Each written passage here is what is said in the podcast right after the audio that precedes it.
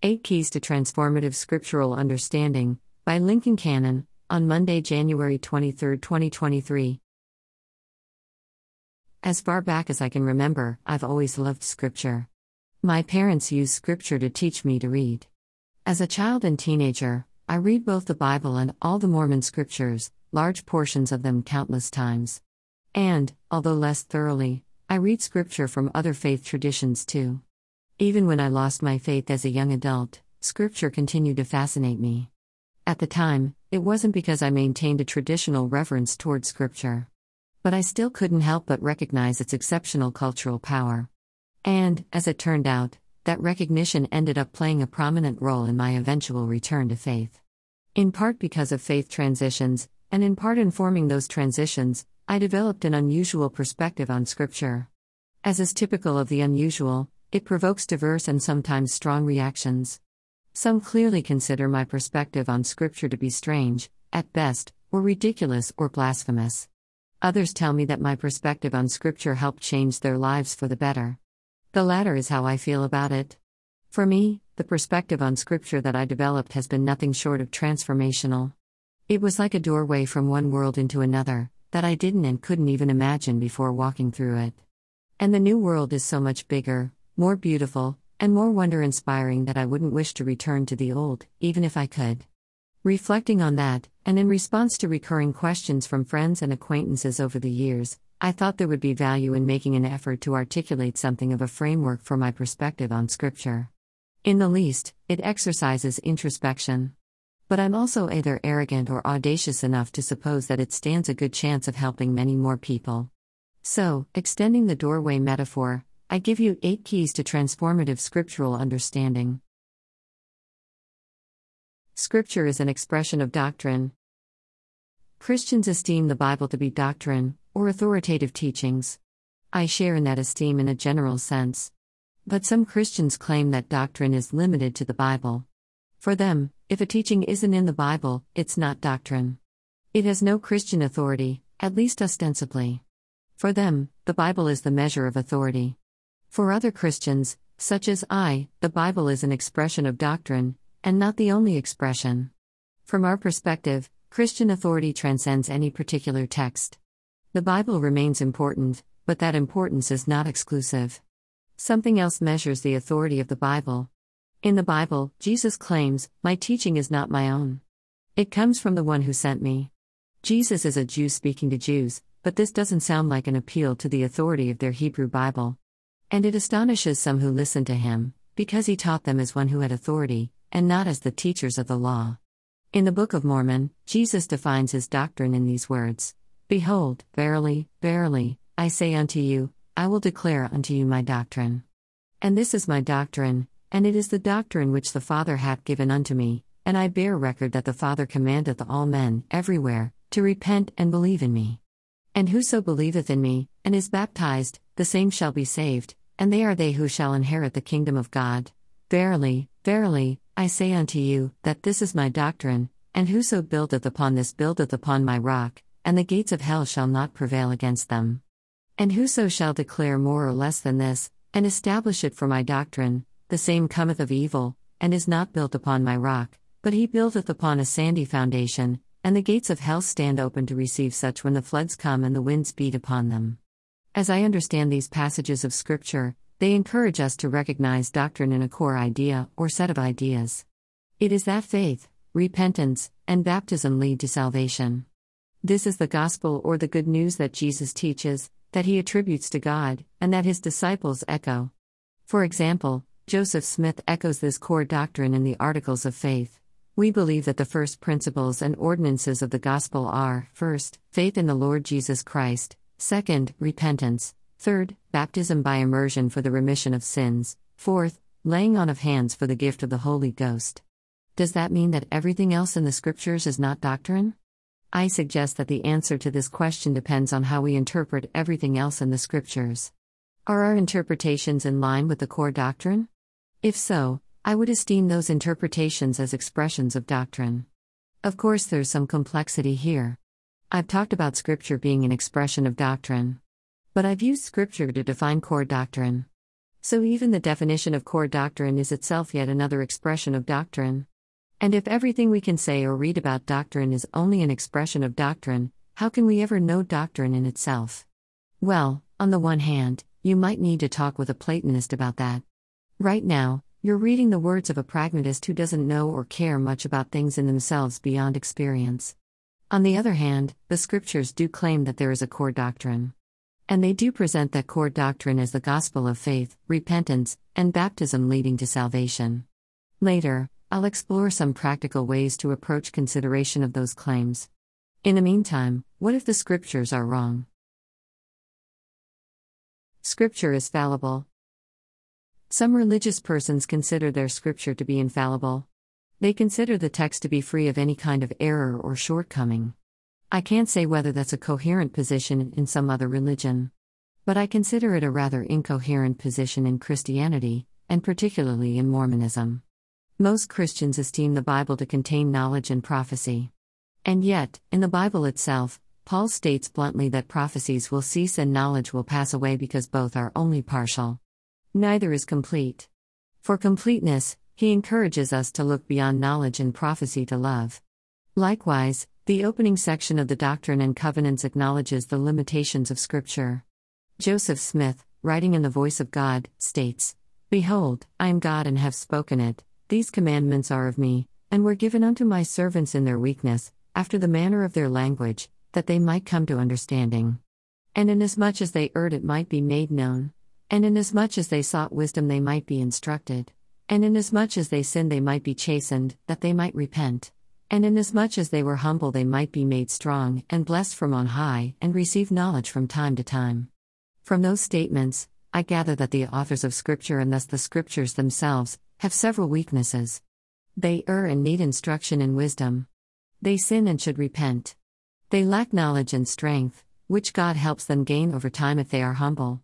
Even the Book of Mormon, which Joseph Smith described as the most correct of any book on earth, doesn't claim to be perfect.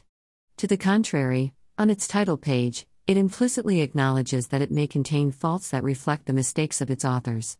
An infallible book wouldn't need such a disclaimer. Some Christians reading this, unconvinced by Paul's blunt acknowledgement that prophecies are always partial, are now frantically flipping through the pages of the good book to Deuteronomy 18. You may say to yourselves, how can we know when a message has not been spoken by the Lord? If what a prophet proclaims in the name of the Lord does not take place or come true, that is a message the Lord has not spoken. That prophet has spoken presumptuously, so do not be alarmed. But, as it turns out, this is actually a perfect example of the fallibility of Scripture. How so? Take a careful look at the story of Jonah, which is also in the Hebrew Bible. In that story, God commands Jonah to proclaim a message that does not take place or come true. Which is it, then? Are prophets always right? Or are prophecies sometimes wrong, perhaps even intentionally? The Bible teaches both. Mormon scripture also includes such contradictions. For example, in the Book of Mormon, Nephi declares, I will go and do the things which the Lord hath commanded, for I know that the Lord giveth no commandments unto the children of men, save he shall prepare a way for them that they may accomplish the thing which he commandeth them. Then, in the Doctrine and Covenants, God commands the church to build a temple in Jackson County, Missouri. But the church fails to do so. And Joseph Smith, writing in the voice of God, explains that God retracts the command.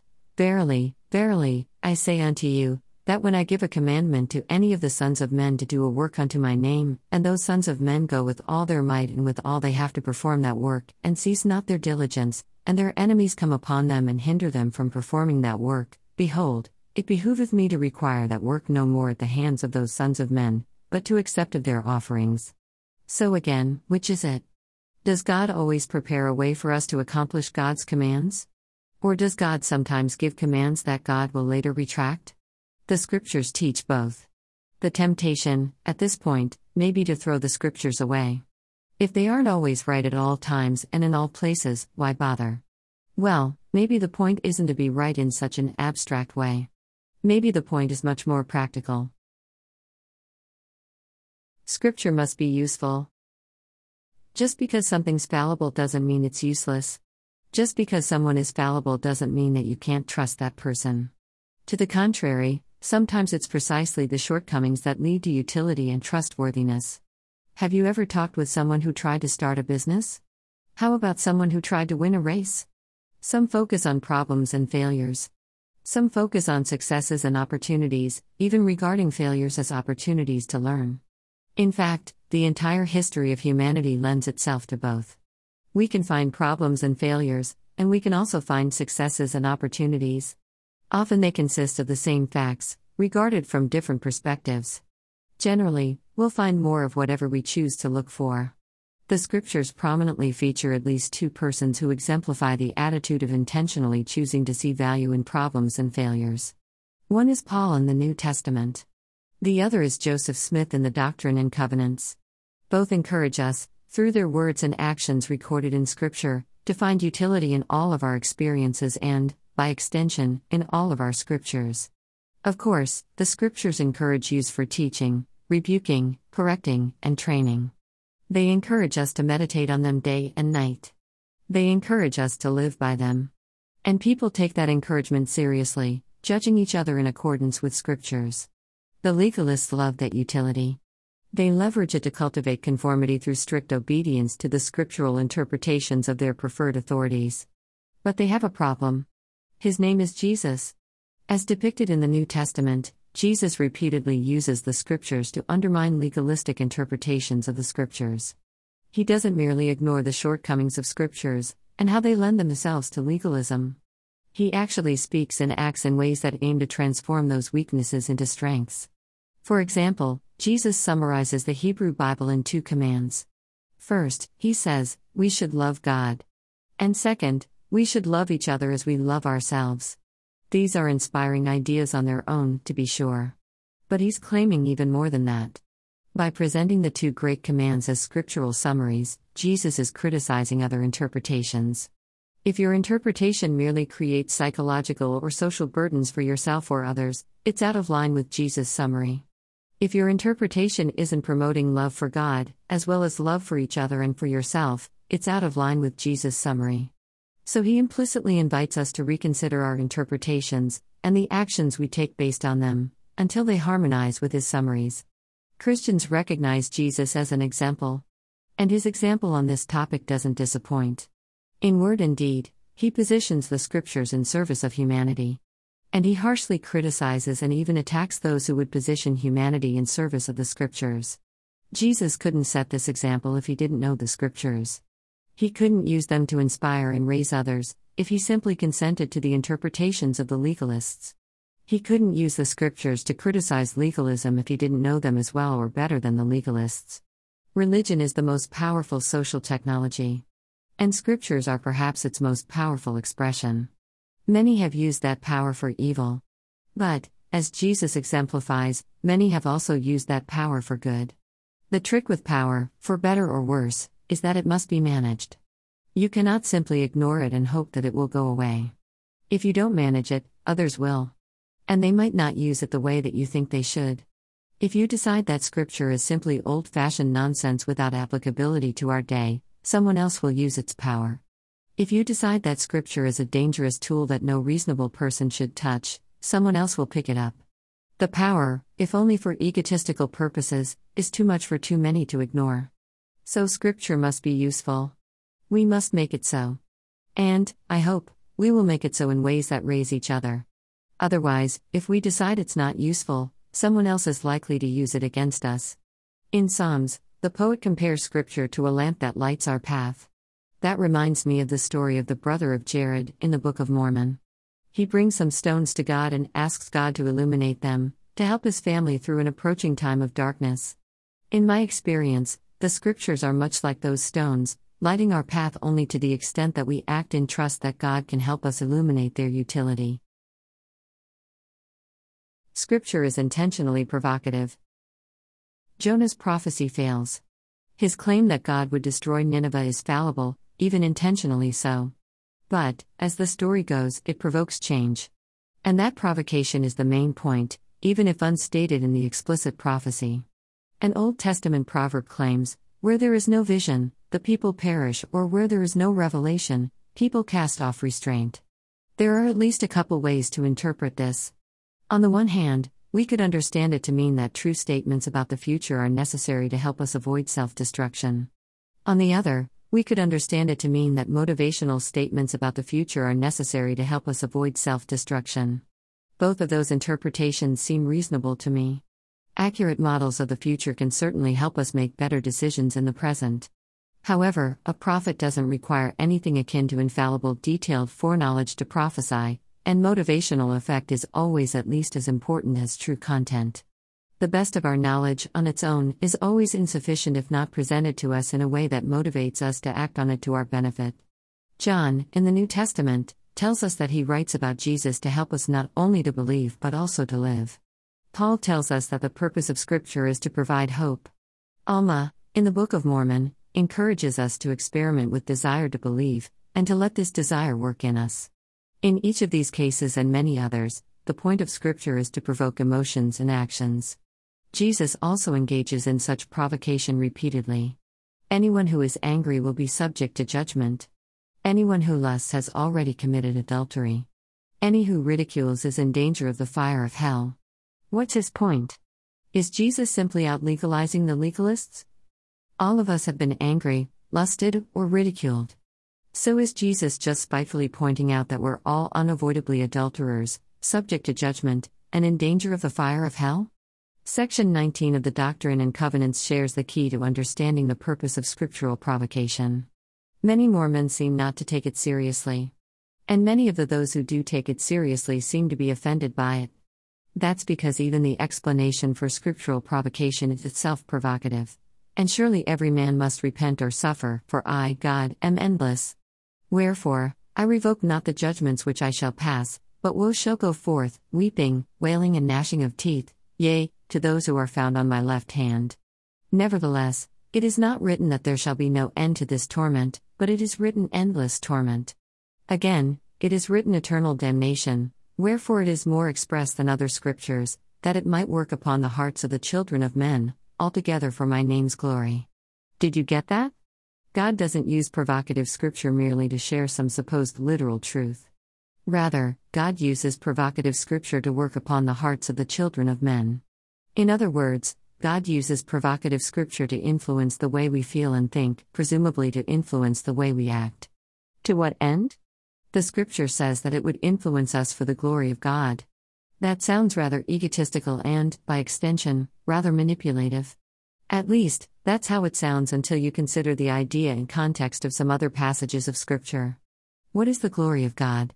If God is attempting to provoke us to that end, what is that end? And is it anything other than the face value egotism? The Book of Moses answers these questions plainly, stating that the work and glory of God is to bring about the immortality and eternal life of humanity.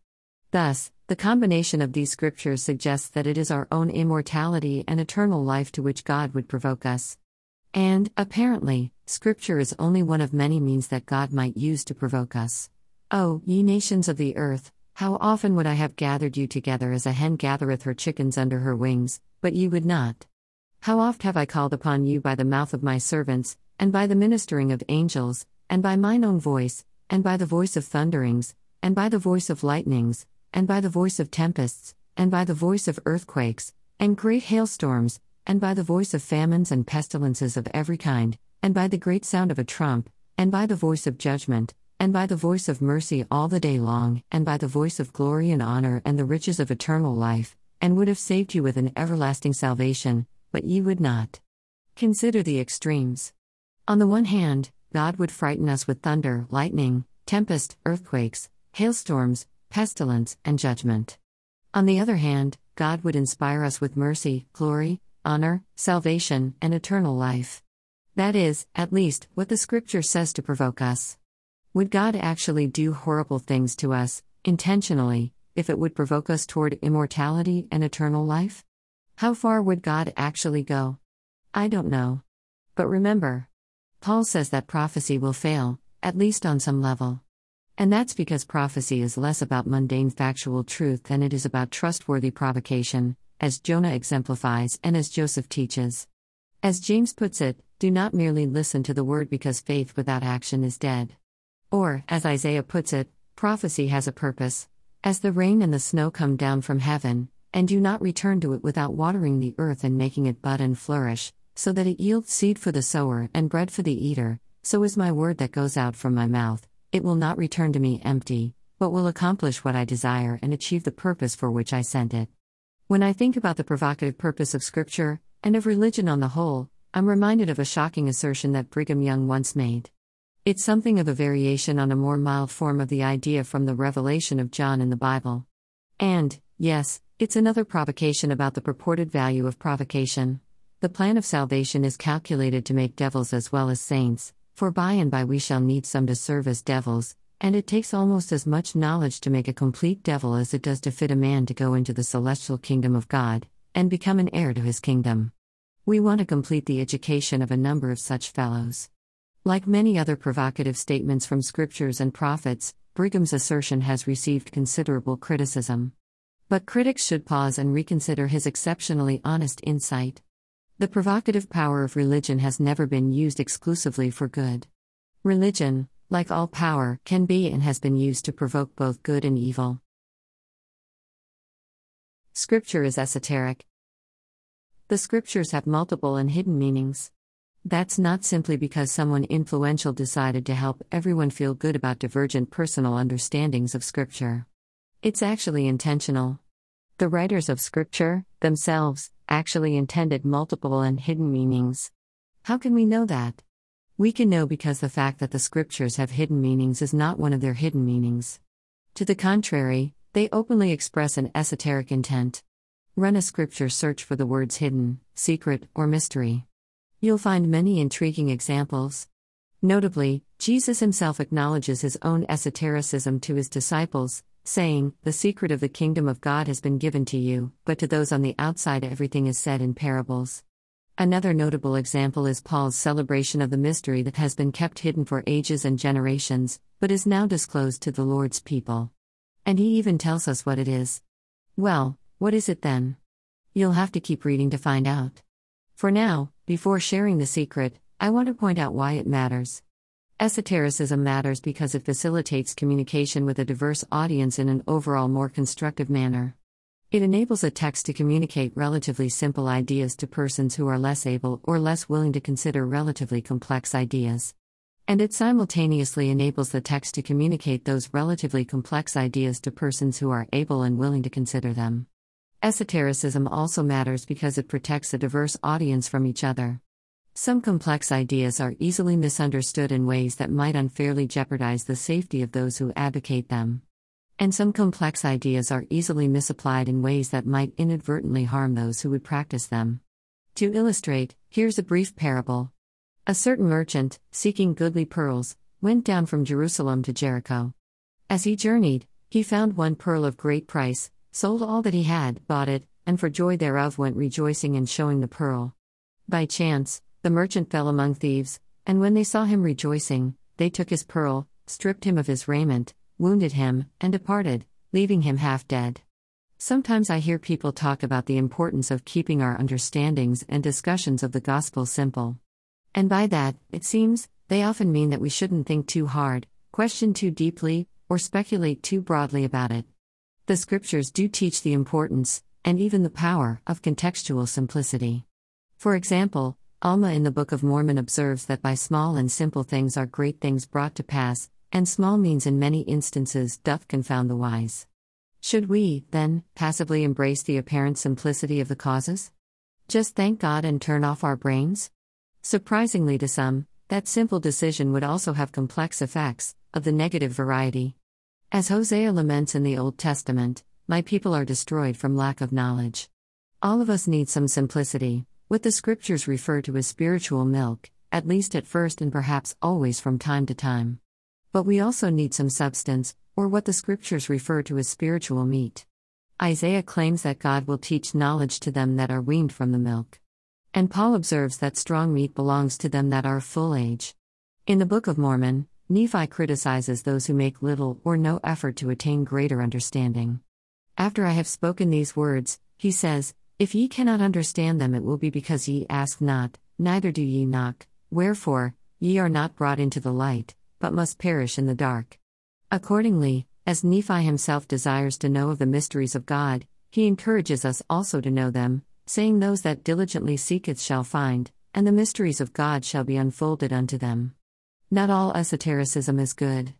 One way that it can be bad is when it promotes arrogance. Paul addresses this concern in the New Testament, encouraging Christians not to abuse their knowledge to harm or needlessly offend others. And Nephi's brother, Jacob, observes that to be learned is good if they hearken unto the counsels of God. Esotericism is also bad when it's intentionally meaningless.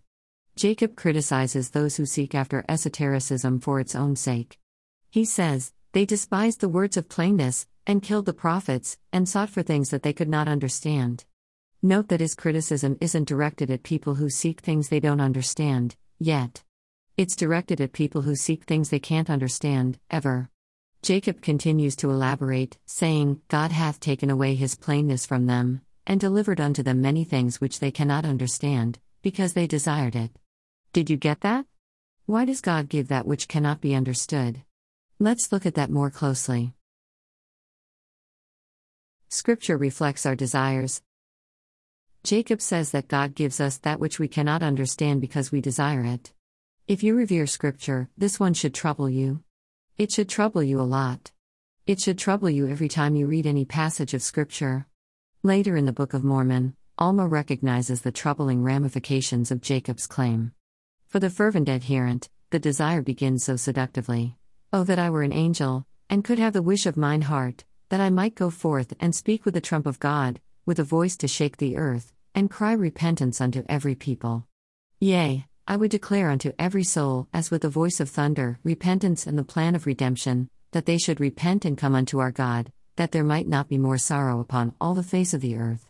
Who wouldn't want to proclaim, with such power, the words of their God?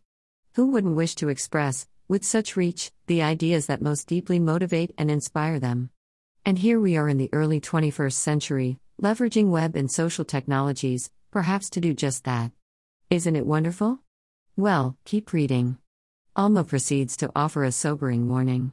But behold, I am a man, and do sin in my wish, for I ought to be content with the things which the Lord hath allotted unto me. I ought not to harrow up in my desires the firm decree of a just God, for I know that he granteth unto men according to their desire, whether it be unto death or unto life. Yea, I know that he allotteth unto men, yea, decreeth unto them decrees which are unalterable, according to their wills, whether they be unto salvation or unto destruction. Yea, and I know that good and evil have come before all men. He that knoweth not good from evil is blameless, but he that knoweth good and evil, to him it is given according to his desires, whether he desireth good or evil, life or death, joy or remorse of conscience. Alma says that he sins when he wishes to impose his desires on everyone. Okay. That's not too troubling. Most of us probably agree with that. But he doesn't stop there. No. He goes on, taking the idea to its theological conclusion God won't even impose God's desires on everyone. Did you get that? Look again. Jacob says that God grants to humanity according to our desires, not just to life but also to death. And he says that God even makes unalterable decrees according to our wills, not just to salvation but also to destruction. God makes unalterable decrees according to our wills to destruction? Yes. That's what the scripture says. And, as I've explained at length elsewhere, Mormon scripture lends itself to the position that ethics is ultimately founded in desire. But surely God wouldn't do that through the scriptures themselves? Isn't this just a warning about non scriptural influences? Wouldn't God ensure that scriptures and our interpretations of them only reflect prophetic desire for life and salvation? In the New Testament, Peter assures us that prophecy never had its origin in the human will, but prophets, though human, spoke from God as they were carried along by the Holy Spirit. But this doesn't say, nor could it reasonably limit, what God takes into consideration when inspiring the authors of Scripture. Nor does it say that God limits our desires when we interpret Scripture. To the contrary, although Peter describes the prophetic message as something completely reliable, he actually goes on to give us plenty of reasons to be careful. He recognizes the risks of false prophets. And he also recognizes the risks of poor scriptural interpretation. His letters contain some things that are hard to understand, which ignorant and unstable people distort, as they do the other scriptures, to their own destruction. Joseph Smith revered the Bible as the Word of God only as far as it is translated correctly. Even then, he didn't revere all of it. For example, he claimed that the Songs of Solomon are not inspired writings. And, as evidenced by his own translation of the Bible, Joseph understood translated correctly to entail major modifications and additions to the text. Confronted with this complex approach to evaluating the Bible, Mormons may be tempted to take a simplistic solace in the Book of Mormon. But remember, as discussed previously, the Book of Mormon rejects its own infallibility. It even rejects its own sufficiency, making appeals to the need for future scripture, sealed up, in the day of the wickedness and abominations of the people. And Brigham Young affirms that our desires are responsible for these scriptural insufficiencies. Journal of Discourses 9, 311. Should the Lord Almighty send an angel to rewrite the Bible, it would in many places be very different from what it now is. And I will even venture to say that if the Book of Mormon were now to be rewritten, in many instances it would materially differ from the present translation. According as people are willing to receive the things of God, so the heavens send forth their blessings. If the people are stiff necked, the Lord can tell them but little. In context of such risks, how can we identify a prophet, a prophetic speech, or a prophetic text? Given that they and we are both human, how can we know when someone is expressing and we are receiving destructive commands, as Alma warns? How can we identify scriptures and interpretations that we can trust in matters of life and salvation? Scripture comes from the sublime aesthetic. This is a challenge that's common to all domains of human life. What or who should we trust? And why? Most poignantly, can we even trust ourselves to identify that which is trustworthy beyond ourselves? In the process, which of our own thoughts and feelings should we trust? Which of our own desires should we trust? And what, if anything, makes these parts of ourselves trustworthy? Some are tempted to think that we should try to avoid trust altogether. Reason alone should ultimately be enough, they suppose. But, in practice, that's simply impossible. The complexities of real life, everywhere and always, demand a dynamic trust. But we need not trust indiscriminately.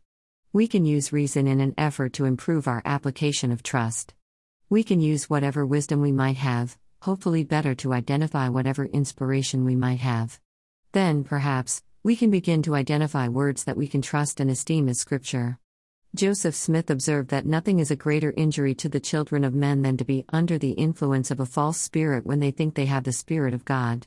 The word spirit lends itself to numerous understandings, some of which can be superstitious and impractical. However, one practical way to understand spirit is as aesthetic, with aesthetic being a feeling or sense that inspires or otherwise motivates us, for better or worse. By this understanding, Joseph's claim would be that nothing harms humanity more than mistaking evil aesthetics for good aesthetics, or harmful motivation for helpful inspiration. And, by extension, nothing's worse than thinking our interpretation of Scripture comes from good aesthetics, when it doesn't. That's a big claim. Many things harm humanity. Are evil aesthetics the worst? Maybe so, especially if we understand evil aesthetics to lead to evil religion. And when religion has been evil, when people have applied the most powerful social technology in evil ways, that has unleashed some of the worst atrocities in human history. So, how do we avoid evil aesthetics? We should try the spirits, Joseph said. And for that, we need the spirit of discernment. In other words, we should use an aesthetic of discernment to test other aesthetics, in an effort to identify and avoid acting on evil aesthetics. But what's that aesthetic of discernment? What's the sense that would help us judge other senses and identify those we should trust? Section 50 of the Doctrine and Covenants offers this account of discernment. Verily I say unto you, he that is ordained of me and sent forth to preach the word of truth by the Comforter, in the Spirit of truth, doth he preach it by the Spirit of truth or some other way? And if it be by some other way, it is not of God. And again, he that receiveth the word of truth, doth he receive it by the Spirit of truth or some other way? If it be some other way, it is not of God. Therefore, why is it that ye cannot understand and know, that he that receiveth the word by the Spirit of truth receiveth it, as it is preached by the Spirit of truth? Wherefore, he that preacheth and he that receiveth, understand one another, and both are edified and rejoice together. And that which doth not edify is not of God, and is darkness. That which is of God is light, and he that receiveth light, and continueth in God, receiveth more light, and that light groweth brighter and brighter until the perfect day. Another way to think of the spirit of truth is as the aesthetic of truth or as trustworthy aesthetics. And what are trustworthy aesthetics? According to the scripture, trustworthy aesthetics are a combination of understanding and edification. And trustworthy aesthetics are shared experiences, where everyone participates in the understanding, as well as the edification. The scripture compares trustworthy aesthetics to light, growing brighter and brighter. Elaborating on this metaphor in the Book of Mormon, Alma explains that light is good because it is discernible. Trustworthy aesthetics are such, first and foremost, because they are discernible, because they lend themselves to the possibility of mutual understanding. In contrast, if an aesthetic doesn't lend itself to understanding, how could it even begin to be trustworthy? Beyond that, how could understanding be trustworthy if it, in turn, doesn't lend itself to mutual edification? Discernment leading to understanding is only the beginning. Understanding or knowledge is just power. And power can be applied in both good and evil ways. So, trustworthy aesthetics must be not only discernible, but also conducive to edification. When experienced, trustworthy aesthetics must promote for and in us that which we would recognize as our well being and happiness. To describe this aspect of trustworthy aesthetics, Alma uses another metaphor the fruit of the tree of life, which is most precious, which is sweet above all that is sweet, and which is white above all that is white, yea, and pure above all that is pure, and ye shall feast upon this fruit even until ye are filled, that ye hunger not, neither shall ye thirst. Earlier in the Book of Mormon, Lehi takes the metaphor one important step farther. In a dream, he eats the fruit of the tree of life, which he too describes as most sweet, above all that I ever before tasted, and it filled my soul with exceedingly great joy. Immediately upon having this experience, he continues, I began to be desirous that my family should partake of it also. Part of his family comes and eats the fruit and shares in an experience of that which is most precious and most desirable above all other fruits. Light is discernible. The fruit of the tree of life makes us happy. These metaphors characterize trustworthy aesthetics. Again, as described by Joseph Smith, these are aesthetics of mutual understanding and shared edification. These aesthetics are trustworthy precisely because, by definition, they characterize that which is worthy of trust in practice. As we pursue mutual understanding, reconciling accounts of our diverse experience into epistemic atonement, we are more likely to approach truth, formalized, this is the scientific method. As we pursue shared edification, reconciling accounts of our diverse desire into ethical atonement, we are more likely to approach goodness. From such truth and goodness, empowered beyond anything that we could possibly do alone, trust even arises naturally, whether or not we explicitly recognized it as worthy of trust in advance. Ultimately, these aesthetics are trustworthy because they're conducive to thriving. They are feelings and senses that inspire and motivate us in practical ways toward ever greater potential. At their limit, they provoke us toward Godhood, which is our holy or sublime potential. Because of that, I like to call these aesthetics, collectively, the sublime aesthetic. In the New Testament, Paul charges us to avoid godless chatter, because those who indulge in it will become more and more ungodly. If we understand God and godliness as the epitome of thriving, that makes a lot of sense. When we indulge in thoughts and words that denigrate each other, ignoring or marginalizing or attacking our sublime potential, we undermine motivation to change toward better versions of ourselves, or to participate in efforts to make a better world. This is particularly so when we indulge interpretations of Scripture that denigrate each other, in an attempt to lend authoritative weight to such denigration. Instead, Paul encourages, let your conversation be always full of grace. He would, I imagine, insist that we extend this grace through our interpretation and use of texts that purport to be scripture. If we're tempted to think that a text could be used to tear someone else down, we should recognize in this a lack of grace. And we should esteem such use as rendering the text altogether unscriptural, at least in that context. In the Book of Mormon, Nephi warns us against the precepts of men. He characterizes such precepts as those which reject the possibility of miracles, focus on short term desires, marginalize long term risks, ignore oppression of the poor, promote sexual promiscuity, and pacify concern for improvement. He says that even the humble followers of Christ, in many instances, they do err because they are taught by the precepts of men. And his warning is echoed in Mormon temple ceremony, which attributes to Satan the teaching of philosophies of men mingled with scripture. Some have misunderstood Nephi's warning, thinking that he criticizes philosophy in general. But Nephi includes an important clarification. Cursed is he that putteth his trust in man, or maketh flesh his arm, or shall hearken unto the precepts of men, save their precepts shall be given by the power of the Holy Ghost. In other words, Nephi's warning only applies when the precepts or philosophies don't come from the Holy Ghost. A practical way to understand ghost, like spirit, is as aesthetic, again, as a feeling or sense that inspires or otherwise motivates us. And I also find it can be helpful to understand holy as sublime. Accordingly, Nephi's warning wouldn't apply to precepts or philosophies that come from the sublime aesthetic. Indeed, Nephi recognizes the value of precepts and philosophies that come from God. The first he recognizes explicitly, and the second he recognizes implicitly, in terms of wisdom, as philosophy literally means love of wisdom in Greek. Here's what he says For behold, thus saith the Lord God, I will give unto the children of men line upon line, precept upon precept, here a little and there a little, and blessed are those who hearken unto my precepts, and lend an ear unto my counsel, for they shall learn wisdom. For unto him that receiveth I will give more, and from them that shall say, We have enough, from them shall be taken away even that which they have. This is consistent with Paul's thoughts about wisdom, expressed in the New Testament. He says that he did not come with eloquence or human wisdom. But note the qualification, human wisdom, like the qualification that Nephi uses in precepts of men.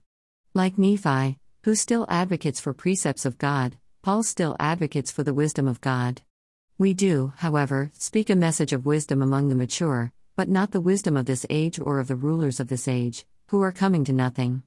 No, we declare God's wisdom, a mystery that has been hidden and that God destined for our glory before time began. I'll call your attention to two things in these words from Paul. First, he mentions the hidden mystery again. And I'm still planning to tell you what that is. Second, he identifies our glory as the purpose of preaching the wisdom of God, in contrast to preaching human wisdom that is coming to nothing. As I understand these words of Nephi and Paul, they categorize approaches to wisdom, and thus approaches to identifying and interpreting Scripture, in two general ways. One way is that of humans that are content to be as we are, informed by a mundane aesthetic. The other way is that of humans who aspire to change, to transform, even to become glorified like God, inspired by the sublime aesthetic. Remember that the sublime aesthetic is not in private understanding or egotistical edification, but rather it's in mutual understanding and shared edification. And, by implication, as much as a writer must work to imbue text with the sublime aesthetic, a reader must also work to the same end. In the Doctrine and Covenants, Joseph Smith calls attention to the necessity of reading by inspiration of the sublime aesthetic. Verily, thus saith the Lord unto you concerning the Apocrypha, there are many things contained therein that are true, and it is mostly translated correctly. There are many things contained therein that are not true, which are interpolations by the hands of men. Verily, I say unto you, that it is not needful that the Apocrypha should be translated. Therefore, whoso readeth it, let him understand, for the Spirit manifesteth truth. And whoso is enlightened by the Spirit shall obtain benefit therefrom. And whoso receiveth not by the Spirit, cannot be benefited. Therefore it is not needful that it should be translated. Amen. Here, Joseph refers to the Apocrypha, which is a collection of texts that some Christians formally recognize as Scripture, beyond the standard collection of texts in the Bible. He points out that the Apocrypha is fallible.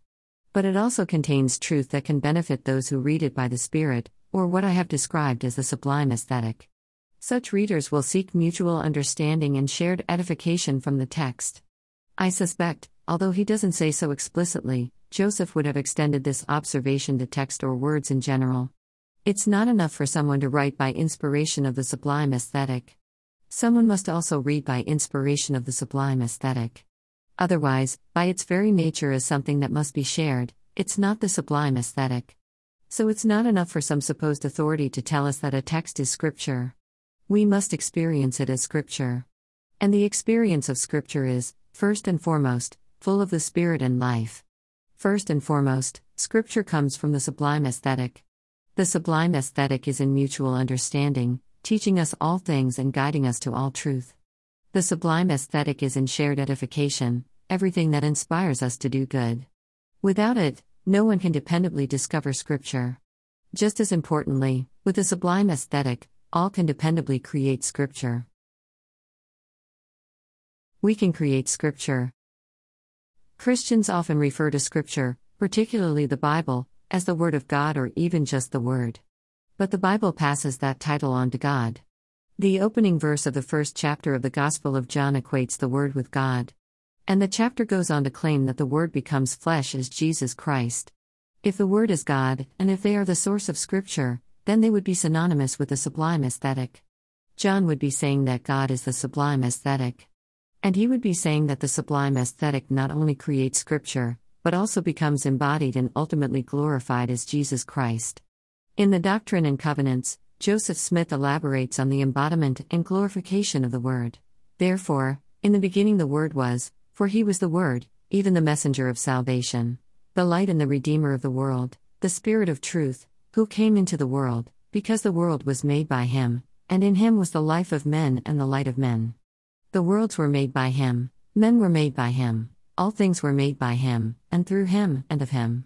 And I, John, bear record that I beheld his glory, as the glory of the only begotten of the Father, full of grace and truth, even the Spirit of truth, which came and dwelt in the flesh, and dwelt among us. And I, John, saw that he received not of the fullness at the first, but received grace for grace. And he received not of the fullness at first, but continued from grace to grace, until he received a fullness.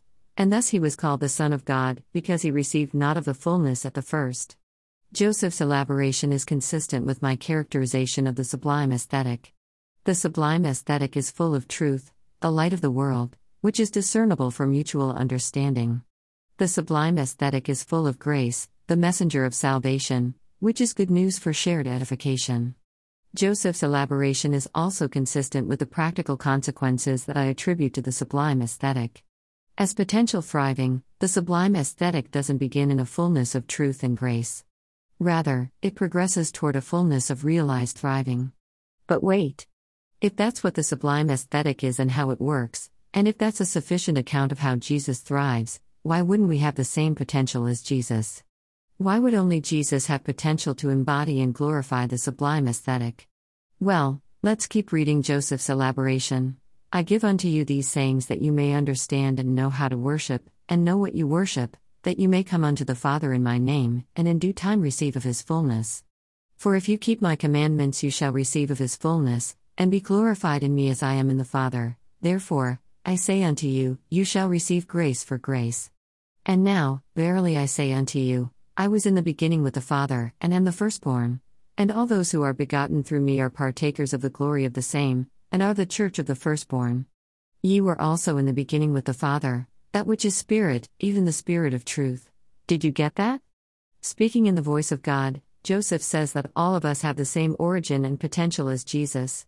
As the sublime aesthetic, we too were in the beginning, like Jesus. Now we too have embodied the sublime aesthetic, like Jesus. And like Jesus, we too have potential to glorify the sublime aesthetic in a fullness of truth and grace. This is theosis, the idea that humanity can and should become God, like God, or one in God. Theosis is found in the Bible and is among the oldest teachings of Christianity, still expressed today in different ways by different denominations. I've written extensively about theosis, including articles about Jesus inviting all to the titles and roles of Christ, communities becoming like God, and decentralization of God. Theosis, in the words of Paul, is Christ in you, the hope of glory. It's the mystery that has been kept hidden for ages and generations, but is now disclosed to the Lord's people. I told you I'd share the mystery. There you go. For our purposes, here, let's make explicit one implication of theosis. If God or the Word or the sublime aesthetic is the creator of Scripture, and if we have the same potential, couldn't we too be the creators of Scripture? If we might ultimately function as God, couldn't we at least function as prophets along the way? In that spirit, the Bible tells a brief story about prophetic potential. However, two men, whose names were Eldad and Medad, had remained in the camp, yet the Spirit also rested on them, and they prophesied in the camp. A young man ran and told Moses, Eldad and Medad are prophesying in the camp. Joshua son of Nun, who had been Moses' aide since youth, spoke up and said, Moses, my lord, Stop them. But Moses replied, Are you jealous for my sake? I wish that all the Lord's people were prophets and that the Lord would put his Spirit on them. Moses is widely esteemed to be the archetypal prophet, the primary example of a prophet. Tradition attributes authorship of the first five books of the Hebrew Bible to him. And therein, as quoted here, we read that Moses would have us all be prophets. He wishes that God would give us all the sublime aesthetic, from which prophecy and scripture originate. Moses isn't alone. Elsewhere in the Hebrew Bible, the prophet Joel declares that God would give the sublime aesthetic to everyone, men and women, old and young. And the New Testament affirms Joel's declaration, quoting it word for word. But, as potential prophets and creators of Scripture, we have a responsibility. As Paul describes it, we should do our best to correctly handle the word of truth. Or, as the Book of Mormon warns, we shouldn't transfigure the holy word of God to get gain, financially or otherwise. How do we best live up to that responsibility? I recommend that we keep in mind and heart, soberly and fervently, all of the former keys and particularly the previous, that prophecy and scripture come from the sublime aesthetic. Whether we discover or create the words, and no matter how others may characterize the words, if their aesthetic is not one of mutual understanding and shared edification, it's not the sublime aesthetic. And if it's not the sublime aesthetic, we're not living up to our prophetic potential in any effort to create scripture. Conclusion I've offered eight keys that, for me, open the doorway to a transformative understanding of scripture. For easy reference, here are the keys again in list form. Scripture is an expression of doctrine. Scripture is fallible. Scripture must be useful. Scripture is intentionally provocative. Scripture is esoteric. Scripture reflects our desires. Scripture comes from the sublime aesthetic. We can create Scripture. Sometimes we can have tools available and still not be sure how to use them. So I'll elaborate just a bit more by providing a general example of how to use these keys. Imagine, with me, that you and I are reading a passage of the Bible together, any passage, but it may be helpful to imagine some specific passage that comes to mind right now. And imagine that we pause after reading it to discuss what it means, along the following lines. First, let's agree to assume, at least provisionally, that this passage of text could be an expression of doctrine. It's fallible, so it doesn't need to be perfect. But we must participate in an effort to make it useful, if we're going to esteem it as scripture. How could it be useful? How might the author have intended to provoke us, overtly and esoterically? How might the text provoke us despite any intent from the author? And what utilities might arise naturally from such provocation, for us individually, between the two of us, and at a communal scale beyond us? Perhaps most revealing, how are our desires informing the way we're now reacting to and discussing the text? How does it make you and me feel? Are we able and willing to discern and describe that? And what do we think about those feelings? Finally, how might we interpret, elaborate on, or even rewrite the text to magnify the sublime aesthetic? How could we give it more light for mutual understanding? How could we give it more life for shared edification? Are we willing and able to let the text point us in that direction? In my experience, this framework and such questions can be helpful when applied to written scripture, like the Bible. And they can also be helpful when applied to unwritten scripture. For example, you might use them during reflection on personal feelings that could be inspiration. Or you might use them when considering words from a speaker that could be prophetic. In any case, my hope and expectation, as I mentioned at the beginning, is that these things will prove helpful, at this moment, helpful to you in particular. Thank you for making time to read. If you have questions, I welcome them. And if you decide to use these keys, please consider telling me about your experience, either as a comment below or privately. By the way, I'm giving away 9 unique NFTs, non commercial personal use contracts on the Ethereum blockchain, for the artwork in this article. They're going, randomly, to 9 people who currently own any other NFT for my artwork. Thanks for your support. Thanks for listening. This is an audio podcast of Lincoln Cannon. Lincoln Cannon is a technologist and philosopher, and leading advocate of Mormon transhumanism. Visit Lincoln Cannon online at lincoln.metacannon.net.